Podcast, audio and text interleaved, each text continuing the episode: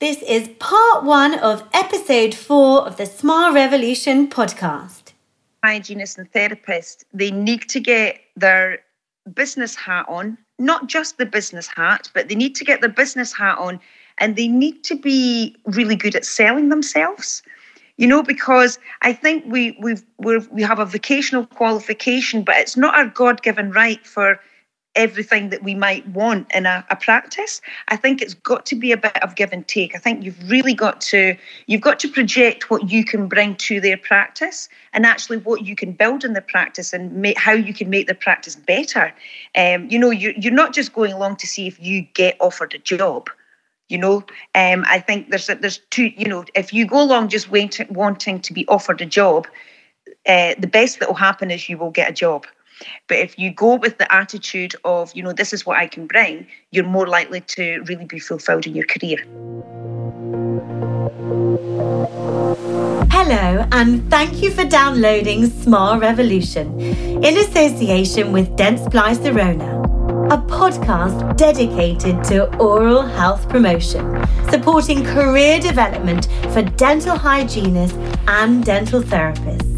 I'm Victoria Wilson, a dental therapist, and I am so excited to bring to you poignant conversations with dental professionals who have made an impact on my career.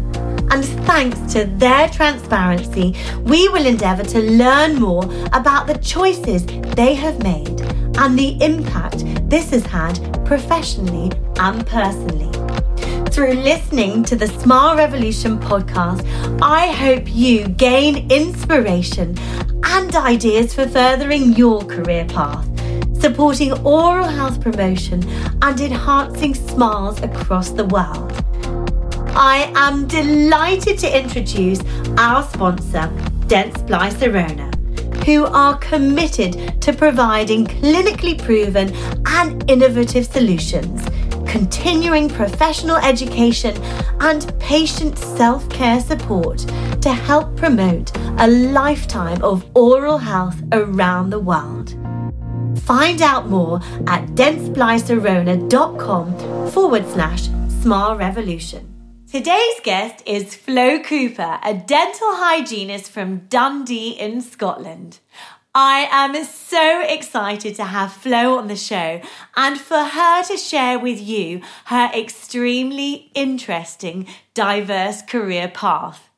I honestly learned so much from this dear colleague who transfers her passion to me on nearly a daily basis. Flo qualified in 1997 from Dundee Dental Hospital with a diploma in dental hygiene. She really has fulfilled and continues to fulfill a dynamic career path that I find so interesting. From working in NHS practice, community dental service, hospital, a stint in the armed forces, holding a temporary tutor position, which at the time she felt was to be her future, as felt so passionate about being a tutor at this point, until she began working in an incredible, fully private practice for 12 years, treating patients as a hygienist as well as completing further training and doing facial aesthetics for nine years. In the midst of her clinical work, she was trained in the US in the business side of dentistry, and she has worked extensively in the business side of dentistry in the UK. With such a wealth of experience and expertise, it is my absolute pleasure to introduce Flo Cooper to the show. On today's show, Flo shares an insight into how she explored her personal interests and tied this into her career that involved traveling to the US and training colleagues in the UK. This podcast is for all dental hygienists and dental therapists that have an interest in also following a dynamic career path, who have an interest in the business side of dentistry and continuing clinically. Flo also shares her experience in treating aesthetic patients and the comparison in delivering aesthetic treatment and hygiene treatments. This podcast is very insightful and will help you reflect on your mindset, focusing on what you can bring personally to the profession. We had so much to talk about that this recording has actually been split into two podcasts. Hi, Flo, how are you today? I am amazing. Thank you, Victoria. Thank you so much for agreeing to come on the Smile Revolution podcast. It is my absolute pleasure and honour to have you on the show. Oh, thank you. The pleasure's all mine. So here we are. I'm at home. My babies have gone to bed, and you are at home as well. Yes. And my baby is gone to bed also. So I'm happy. and it's 8:30 p.m. on a Tuesday evening. Um, we're now going to try and record this podcast. So here goes. So, Flo, to start with, and in line with the Smile Revolution podcast, it's all about career development for the profession. And you are certainly somebody I really look up to in your achievements. And you've really taken a diverse kind of route in your career.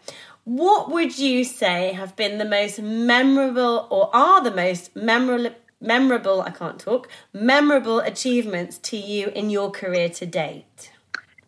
So it, it's it, probably there's I think they all sort of blend in. I think sometimes achievements are sort of they're all building blocks, aren't they? Aren't they to where you get to um, at stage in, in your life? But I certainly would say now I'm in a really great position with all the experience that I've gained.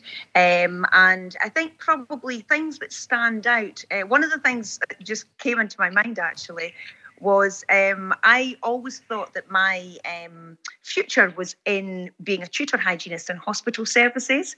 Um, I actually didn't get a job. I went for a job as tutor hygienist and didn't get it. And I was devastated. And I actually thought my career was over. Um, and funnily, and, and then I moved into private practice. But what happened when I moved into private practice? I moved into the best private practice possible. Um, and actually, what was probably the worst situation in my career ended up being the best possible way. And I think being in that private practice um, and all the people that supported me and working in a team, I've never ever looked back. That's probably been the pivotal mo- moment of when my career really progressed. That was when I went from having a job to a career. Isn't that amazing? When your heart's set on something and you envisage, you know, sometimes I remember people saying to me, Where do you see yourself in 10 years? Or, you know, and your heart was set on being a tutor Absolutely. And it's incredible, yeah. isn't it? You know? I know, and you know what? It's a bit like every cloud has a silver lining, and I'm a big believer of that. You know, it's like, you know, something doesn't work out and it's just maybe not meant to be. And maybe you're it's another direction. And i've still continued on the path of training and coaching and mentoring um, but i feel that the people that i coach and train and mentor are probably more in alignment with what i'm about. Whereas if I, I think if I'd stayed in the hospital, as much as it would be a, a really good career progression, I don't think it was me. Yeah. I don't think it was me. Looking back, it definitely wasn't me at all. So, so yeah, so that's probably the pivotal um, marker in my career was not getting a job, and then never looking back. Yeah, but you know, and I think what you've just said there is what I believe you know, for really everyone and the kind of stance that I've taken on my career, I've got to love what I'm doing to be really inspired. Absolutely. And, and if you don't really love or find that niche in our profession, you know, of dental hygiene and dental therapy, that is you, then, you know, your career development to a point may be not in the same position that it could potentially be in if you found that real passion that's unique to you. And it's going to be different for everyone, I guess, isn't it? Yeah, absolutely. And I, and I think that's true. And I think it's, you know, I think depending on the areas that, that area, different areas around the country, there'll, there'll be varying opportunities depending on where you are. But I, I don't think that should ever restrict you. I think it's just finding something or some aspect of what it is you do in your job or your career that you just think, do you know what, I like that. And it might be it might be as a dental hygienist therapist, it might be all patient care, but you actually might end up enjoying the business side of it, or you might enjoy the team bit of it, or you might go into um, working with the, the dental companies. You know, there, there are a lot of different scopes, and I think it's important that um, as much as we are, we've, we, we have a vocational qualification, so we're trained to do a job, I think it's very important that we get a, a broader skill set you know within our within our um, qualification that enables us to really begin to understand what our spark is really you know and understand because you do you need that inspiration i think i always remember someone mentioning years ago and it's maybe an old fashioned thing, but it's certainly something that all I always remember is that the life cycle of a hygienist is about seven years. Because I think historically, you were talking 10 minute appointments. 15 is low now, but 10. And often it was no nurse, 10 minutes appointment. And I think they were just running to the ground and there was no, you know, there was no motivation, there was no job worth. Um, and I think the, I, from what I remember, I always remember someone saying that the life cycle was seven years. And I had a bit of a panic when I got to seven years, but fortunately I didn't get the tutor's job, so it was fine. and you launched your career then? Absolutely. The seven, the seven year itch didn't happen, or it did happen. It was meant to be. So tell me, how did you find out about this clinic that really was the launch of your career? So my friend um, worked there, um, and she had said, "Look, um, the practice that I'm in, they're looking for a full-time hygienist because the hygienist that was there was leaving." So um, I didn't really think I wanted to go back into practice because I'd worked in NHS, all, all different sorts of practices, and I thought, mm, I'm not too sure. However, I went along for the interview, um, and I met Dr. Elaine Halley of Cherrybank Dental Spa. Um, I went along for the interview, really hit it off with her. She offered me the job. Um, and I actually just put all my heart into it because what she did on the interview, she was very much interested in what I would bring to her practice. So she wasn't really telling me this well she what there was a guideline of what was expected but she was interested in what i can bring. And at the time it was about pediatric care. That was the, the big thing that we were kind of building in the practice at that time. So um, we just really hit it off. I i started there um, and unfortunately, well, not unfortunately, but um, not planned, I was expecting about three months after I started. Um, and so, um, but she was great, really, really good. And she'd offered to take me to New York. Um, and uh, we, I went to a hygiene symposium in New York, and she, she still took me, even though I was, um, you know, I was kind of expecting and stuff. So she was just really, really good. And, you know, I, I think she valued me and I valued her. And I, I worked there for 12 years and I'm still close with her today. Um, and she just gave me, she gave me a platform where I was um, heard. She gave me a platform where I was listened, I was appreciated. Um, and I worked really hard for her. You know, I worked really, really hard for her. And I only did that and wanted to do that because of the platform that she gave me. So, I mean, I I couldn't have asked for a, a, better environment. And unfortunately, I know that these environments are not around in abundance, um, you know, but I was very, very, very lucky. So, um, yeah, I mean, I've never looked back. No. Really good. And it's so interesting you say that. And because essentially, from just hearing you now, she allows you to really uncover your passion. And like you said, it launched your career.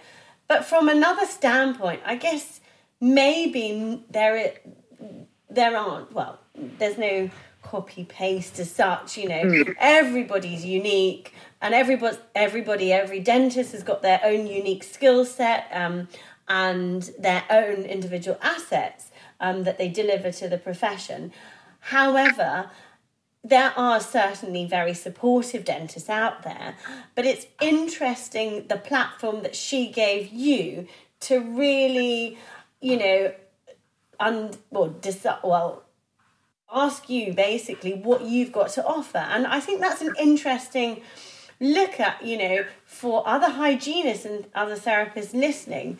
You know, when you're maybe in discussions with dentists, I mean, interviews don't essentially always take place within our profession. They do for some hygienists and therapists, yeah. but, you know, not for everyone. It's a general kind of meetup um, from my experience with other dentists you know, but actually having that mindset of what you as a hygienist or a therapist can bring to the business and thinking about your unique selling points rather than maybe just having a general discussion. So I think it's something to work on possibly just from this conversation now.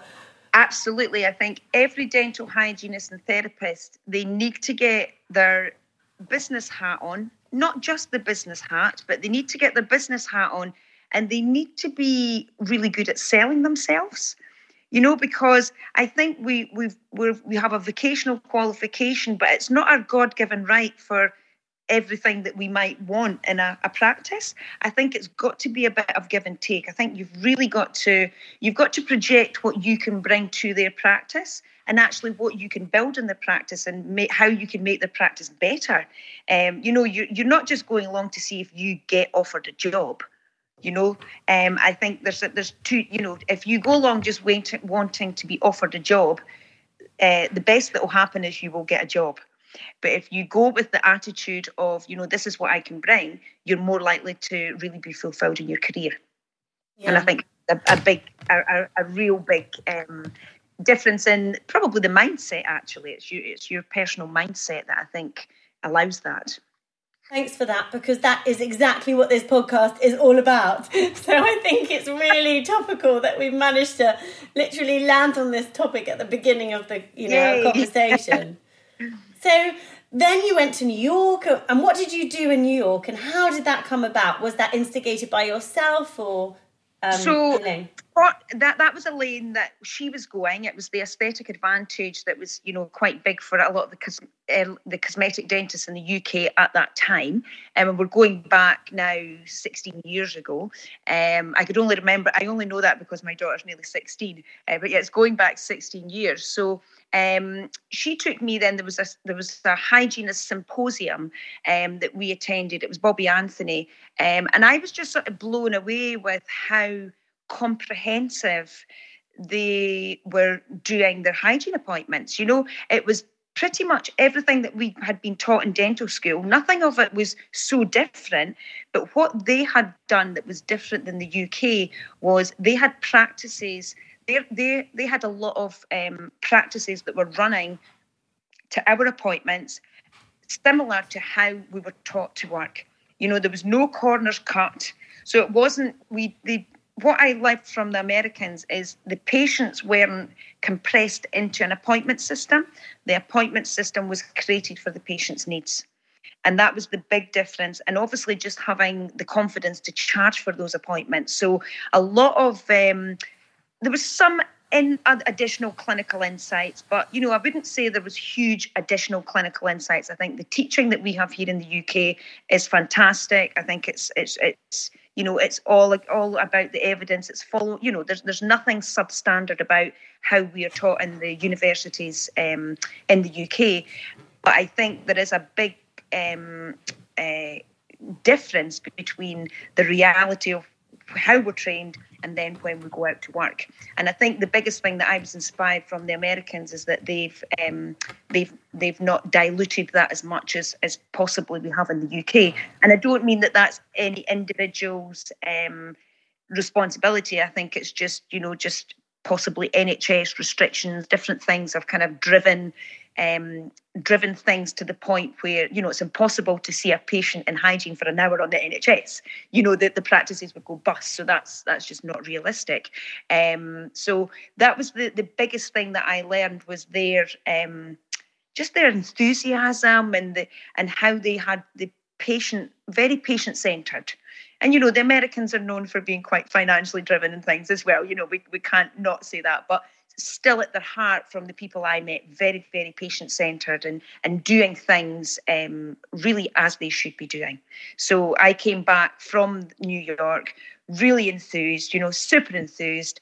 Um, and then afterwards, we had. Um, American coaches that came over to the practice. Um, and as soon as they came in, I just got a real inspiration and motivation for the business. I began to really, really I, I, just loved the business of dentistry and I just begun to just look into that and I just became so so interested um, in that and that just became that was almost like the you know, it's not that I moved away from hygiene because I was still very much a practicing hygienist, but I became much more interested in the business side. And I really gained an appreciation for the principal dentist and the weight that's on their shoulders and and often the bit that's not seen you know they see the dentist with the big car and they think but actually you know that that, that there there is a lot of pressures that they have and i think to to know that and to respect that and appreciate what they're going through i think it does create a a much more harmonious relationship. So I really, really um, begun to um, just appreciate the weight that was on the dentist's shoulders. Really, yeah. So that was probably the biggest thing that from New York and back was that that whole doing things right and appreciation for the business. Yeah, and this yeah. obviously is a podcast for the global market. So people from all around the world are listening, but I think you just literally underlined the value of traveling Mm. At the end of the day, we're pretty much, whichever country we're in, we're doing the same thing to obviously achieve the same objective. But mm-hmm. well, actually, how we're doing it is different. And mm. that is the value, isn't it, of traveling, um, attending conferences in other countries. I have had the fortune of, you know, traveling with my work as well. And it's been amazing because just speaking to people they have a just a different approach or mm-hmm. they've tried and tested you know a different system or they just have a different outlook because naturally it's a different country and the culture is maybe different and it's you know then coming back to your particular country it's yes, valuable you do you you you you know you you can't you're, we're all forever learning. You know, we're forever, forever learning. I don't think there's anybody who's said, right, that's that's my learning done. You know, uh, I think we're forever learning, and I think you know if you are ambitious and you are always wanting to develop yourself and develop your skills better, I think you can't you can't help but not take on what you've learned and what you what you've um, what you've seen from other people and and I think cultures is a really good thing that you bring up because you know, I think culturally, if you look at, you know, America, Australia, UK, there's probably lots of other countries that we all speak the English language, but culturally we're so different. You know, very, very, very different. Um, and it's and it's good to have an appreciation for all the cultures and all the different styles of how they do things. But I think you're right. You you you would you know you would do yourself an injustice if you didn't come back having learned something and it does yeah. make you it does make your whole um you know your your whole um outlook you're you're just wealthier with the knowledge you know yeah. so absolutely yeah definitely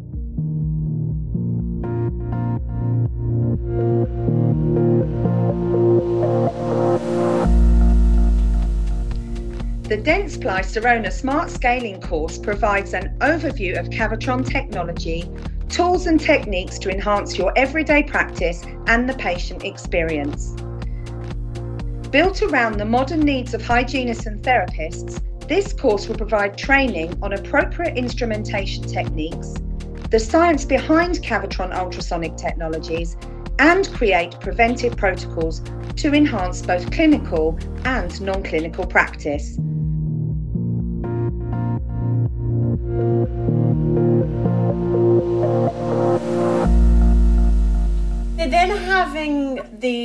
US team, so who came over from the US? So it was a company called Jameson Management, um, and that was Kathy Jameson. Um, and if anybody's listened to Kathy uh, speaking, you know she is like a, a, powerhouse of a woman, really good. Um, and her her practice had um, de- she developed 25 systems in her practice that helped her practice, her husband's practice. Well, it was her husband's practice, um, her husband was the dentist. It was both their practice. Um, grow their business in the time of a recession. So that was really hard business. It was, you know, you you um, implementing these 25 systems. So they came over and they they taught us. And again, even with that, there was some cultural there's some cultural differences in in how they how on and what we would implement. Um, and then I then went on to work for them so yeah so so i um, went over to oklahoma did all my training um, and you know they were amazing really really good. And then i came came back home um, and then from 2005 up until i think 2010 if i or maybe 2008 I think it maybe was, um, I used to go around the UK um, and coach dental teams to teach them how to um, design and implement um, and put into place a periodontal protocol.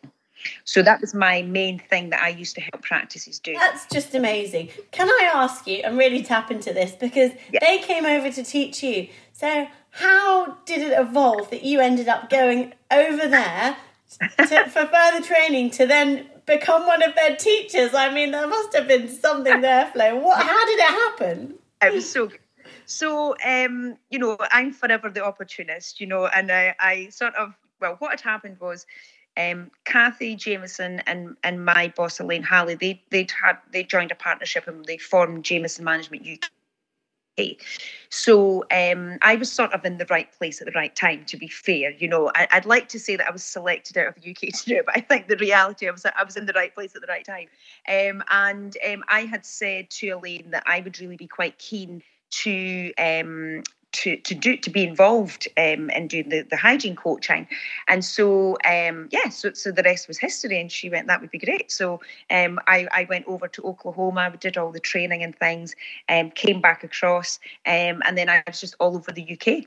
Um, so I, I did the, you know, we we helped practices put in the perio protocols. I used to do communication training. Um, I did sales training. So every, you know, pretty much all all that aspect. But I think the key thing was is whatever clinical thing, whatever clinical protocol or system you were teaching them, we, it was always about getting the team involved. And so that's really where my passion really started for team building and communication amongst team members because it, you know you know I don't have to tell you but it's it's so important you know I think sometimes hygienists maybe not so much therapists, but hygienists are often just out there on their own. They're in that side little surgery, and they some, you know, they're they're often not fully integrated with the team, and all they do is hygiene. You know, scales polishes, scales polishes, and so um, I think you know, in order to change that, you need. It's not the hygienist job to change that. It's the whole team's approach that's needed to change that. And so I learned very early on the real importance of powerful team dynamics. Um, and so yeah, so it was a it was an amazing experience, really good.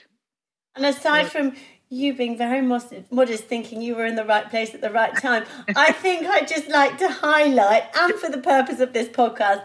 I think it was probably obviously down to you being so enthusiastic at this point, finding your spark, within the profession. That yeah. prob- probably was that pivotal moment. Essentially, it was Flo. I'm sure. oh, thank you. I'll, I'll take that. i think I'm learning to take. I think when I was younger, you know, you could never take a compliment, and now I'm getting older. I'm just like, oh, okay, thank you for that. I'll, I'll take that. Thanks. Credit when credit is due. Credit is due. um, and you know, and that just highlights, you know, you need to be finding your niche and yes. everybody's unique. Everyone has their own niche. I really believe that yeah. in the profession, and you are the perfect example of that. So you came back to the UK. Yeah. You were doing training in centres. How did you start that up? Did they teach you how to? So I mean, I, for with Jameson Management, I was following their system, so I was teaching their material. You know, it was it was quite structured, um, and it was you know it was very very carefully designed the way they had done it, and it was quite structured. But of course, with all of that, you are then the personality behind those teachings, and you know, my job really was making it sort of you UKified, if that's even a way a word. Um, but we know, know what you mean. Yes. So so so then you begin to bring your own sort of style and things um, into it. But then I think um, around the sort of um, the, the real economy crash that we had experienced in about 2008, I think it, it just wasn't a great time in the UK. So, and then I, I had another baby, and so I just decided that I, I couldn't really do all the travelling. So I then just sort of kind of sidelined out of that. Um, and then um, but at that time I started doing facial aesthetics. So I was one of the first hygienists in the UK to be trained. Yeah, so that was the next and next how did you get into that when no one was really doing it at the time? So, well, again, it was my friend Elaine who actually got me the job in Cherrybank. Um, she had uh, me and her were going to be doing it, um, but she she managed to get on the first course, and then I was on the course right after her. So, um, and and and we were we were working in Cherrybank, so we were you know supported by Elaine. Um, and yeah, do it carrying out uh, toxin injections for wrinkles, dermal fillers, skin peels. And so it was really nice because we did a lot of cosmetic dentistry in the practice, and Elaine Halley was already doing aesthetics. And so it was really nice to support her in, in doing that. So, yeah, so it, it was really, I, I really enjoyed it because I've always quite been interested in sort of beauty and skin creams and all that sort of thing. Um, but this was sort of next level. So it was really, really good. So I did that for eight years. I only stopped last year. And the only reason I stopped is because I was just becoming a jack of all trades because I do so many different things. So I just decided I had to kind of refocus. But I did that for eight years. Yeah, really enjoyed it. I do I do miss doing lip filler, filler a little bit, I won't lie. You know, I really enjoyed um, uh, treating lips. As well as doing hygiene as well as doing hygiene. Yeah yeah. So i only i i sort of um stopped in clinical hygiene. It must be about three to four years ago now. So i haven't really i've not really been as a practicing hygienist for about three to four years. I mean i've done the odd session and things you know to keep my hand in um, but i haven't really worked as a hygienist for about three to four years. Yeah.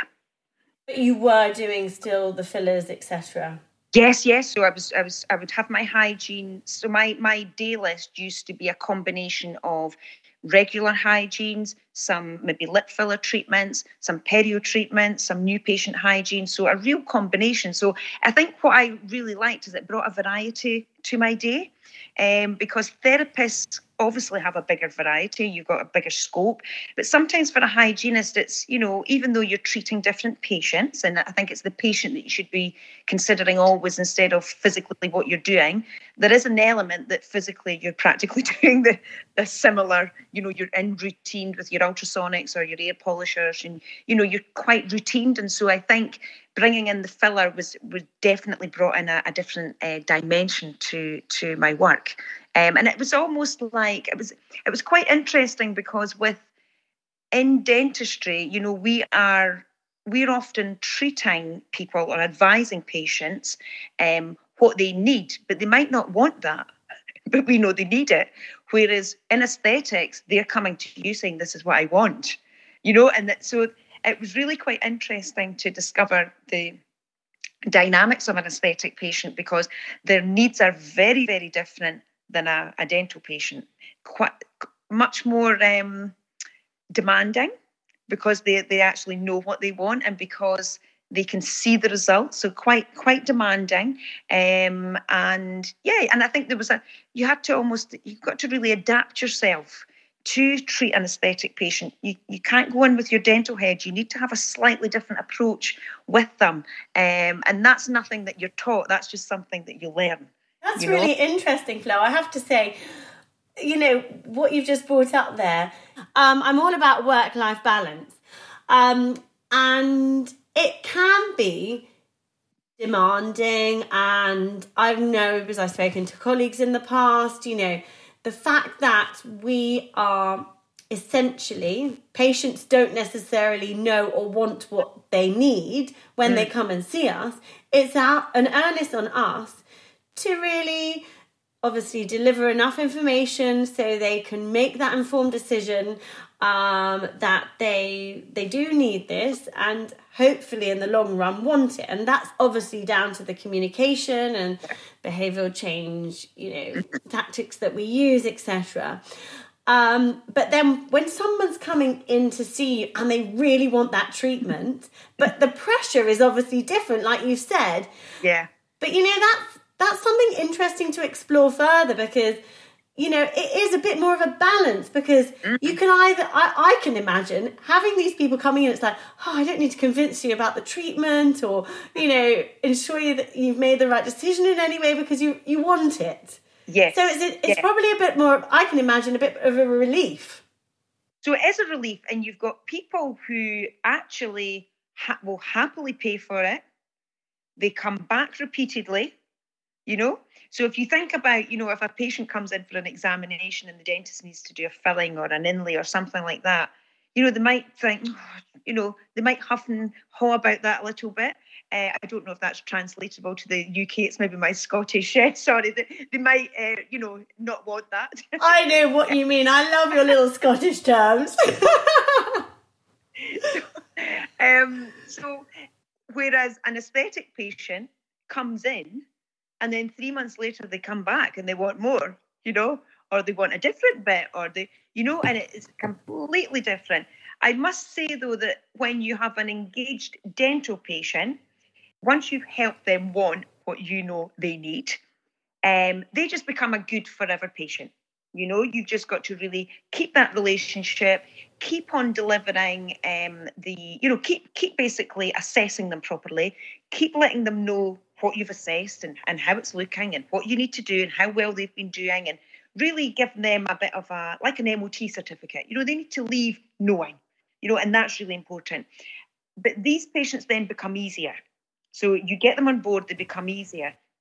Sometimes an aesthetic patient um, can become more difficult, only because they can be quite, you know, it's a different thing. It's a visual, it's a visual um, result that they're seeing rather than something that they don't see, which in hygiene, apart from stain removal, which is only a small part of what we do in hygiene, as you know, is, you know, it's not really so measurable, really. Um, and so I think sometimes they can become quite, you know, so most people have got asymmetries to their lips to begin with. Okay. Put a little half mil of filler in, and it's amazing how many people then see their asymmetry because they are then looking in the mirror. You know, they're, they're looking and they're thinking, I've never seen that before. So then what I began to do later was um, so as much as they're coming in and they're wanting it, I found myself pointing out the asymmetries before we started, you know, and taking really good clinical photographs and just basically saying, you know, I'm just pointing this out. You know, some people go, oh, they were quite shocked that you were pointing. Oh, I've never noticed that. And it wasn't to make them feel paranoid about themselves, but it was just to offset them coming back, you know? So I think managing those patients takes a, a, different level of skill. And you you you get there, but good clinical photos, good communication, um, and obviously good injection techniques and a good eye for what you're doing is, is really important to keep them being forever patients. Yeah, you know? yeah.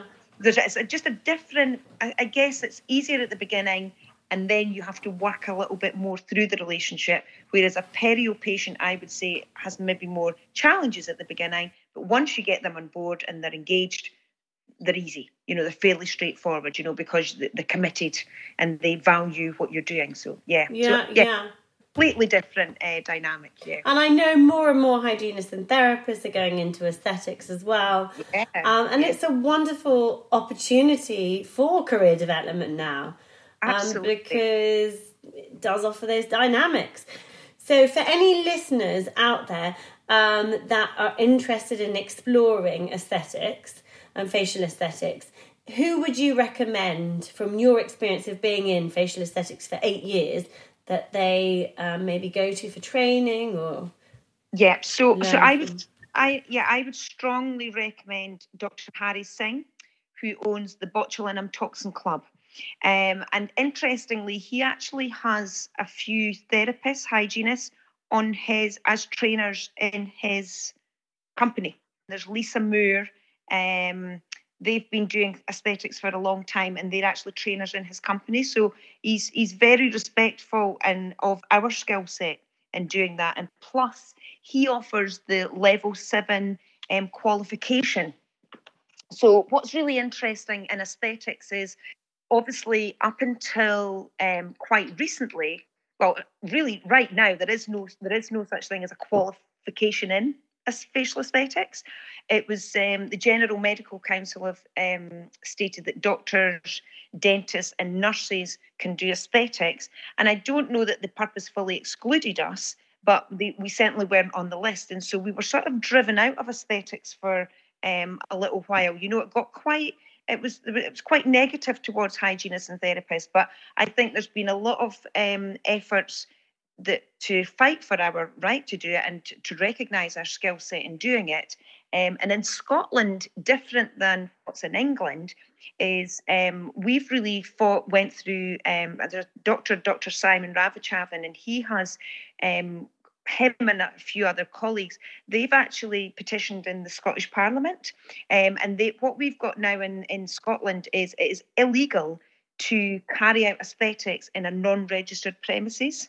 Whereas in England, if I lived in England, you could come into my spare room and I could do Botox on you. You know, but we cannot do that in Scotland unless the spare room has been is has been inspected and passed.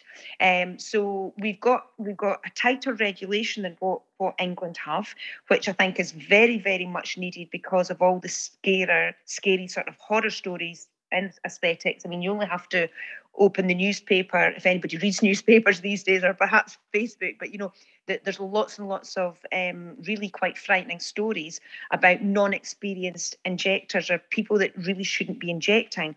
And but uh, the problem is, is that it's not illegal for them to inject, and so that's the real difficulty. So in Scotland, from what I believe, the stage one is getting making sure the pre- the premises are registered. Part of that registration process, though, is that the people working in those premises have to fit the criteria. So by default, you're sort of you're getting rid of the people that shouldn't be doing it. Um, and then I think the next stage is that they're really hoping to make it a make it a qualification which, which Health Education England have already put in the the um, framework for, and for aesthetics it's called it's the level seven qualification. Now at the very beginning when it was first brought out, I tried to get on the level seven. Um, I tried to get onto the courses and I wouldn't be accepted. Okay, because I was a hygienist. It was a hygienist. Whereas now we can get accepted for the national the level seven qualification which is so it's really opened it up that um you know we can do that and i think we all should do that to be quite honest with you i really do think that we we should as hygienists and therapists i think we should um, do that that's part of the reason why i came out of aesthetics because i didn't want to do it only because i was doing so many other things i was either all in or i wasn't going to go through all that education to do a day or so a week. And so that's where I thought, do you know what? I've maybe just, I need to just shelf that now. So that was a big decision for me because I really, really, enjoyed it. But with Harry in the Botulinum Toxin Club, he offers the level seven training. Okay. So yeah. that's something that you really think I, I, I everyone should do. I personally do think I think it just puts you in a really strong position. I'm not saying that you can't deliver facial aesthetics without it, but I think you I think that you should have your your desire, you should have a you should be driving towards doing that. Right. You know, I think it puts you in a stronger position. Because really currently as it stands, you're talking about a one or two day course. That's really still what it is. You know, um, and it, it, it's a bigger it's a bigger thing thing than that. Um, and so I, I think I would Harry Singh um, has been doing this for a long, long time, and I, I would really, um, I highly rate him. Yeah. Yeah. So, how long does the level seven take? Um, I think it's about one or two years um, from memory. Certainly, when I explored it um, through the UCLan University, I think it was about 18 months um, that it was taking for that. Not full time, of course, you know, and Distance. you have to do cases and things. Um, so I think it's about between a year and two years, I, I think. But um, you know, Harry's website will be able to guide guide people onto that. But um, but yeah, he, he offers that course, and I think that's really really um, important to do that. Yeah. Thanks for that, Flo, because I think you know, having been somebody that's been involved for eight years mm-hmm. with facial aesthetics, yeah. to then decide to actually maybe come away from it because feeling that you were at that point where really you needed to do that seven level seven and did you want to invest the time but yeah. for career development for others listening in the mm-hmm. uk um, mm-hmm. you know and i guess this is a global would it be global um as in hygienists doing aesthetic um, well if they are permitted to do in other countries but um the level seven I am not too I'm not too sure. I know it's it's framed from Health Education England, so I'm not too sure if okay. it's recognised just in the UK or not. I'm I'm not terribly sure on that one. Yeah. Yeah. Um, but that's something maybe we but can look into. Yeah, it certainly gives you makes you qualified. Yeah. It provides that that you know you've you've proven that you have got all of the education around um, everything to do with aesthetics you know um, from complications to the pharmacology to the anatomy you know safety everything you know i think it covers everything and i think that's really important. That's one of the biggest risks in aesthetics um, today is um, there's many people beauticians or underqualified and that's the key difference. It's knowing how to manage the complication you know yeah, that's the most important thing yeah. over you know yeah. Well like with what we do as well you know the more experience that you have over the years the more i guess prepared you are to deal with maybe something that is unexpected. Um yeah definitely. you know. But thank you so much for that. That's been really interesting we had so much to talk about. This recording has been split into two podcasts, so please look out for the release of part two of Flo Cooper's podcast recording. Thanks so much for listening. If you enjoyed the episode, I'm sure you will love our next guest. So click on subscribe to be the first to hear it. If you were inspired by the podcast today and you wish to launch an oral health promotional campaign or project, please let us know at Smile Revolution, as we are here for you leading dental professionals as your creative agency dedicated to making a success of every oral health promotional campaign and project. Book your free consultation today. Please email info at smile-revolution.net.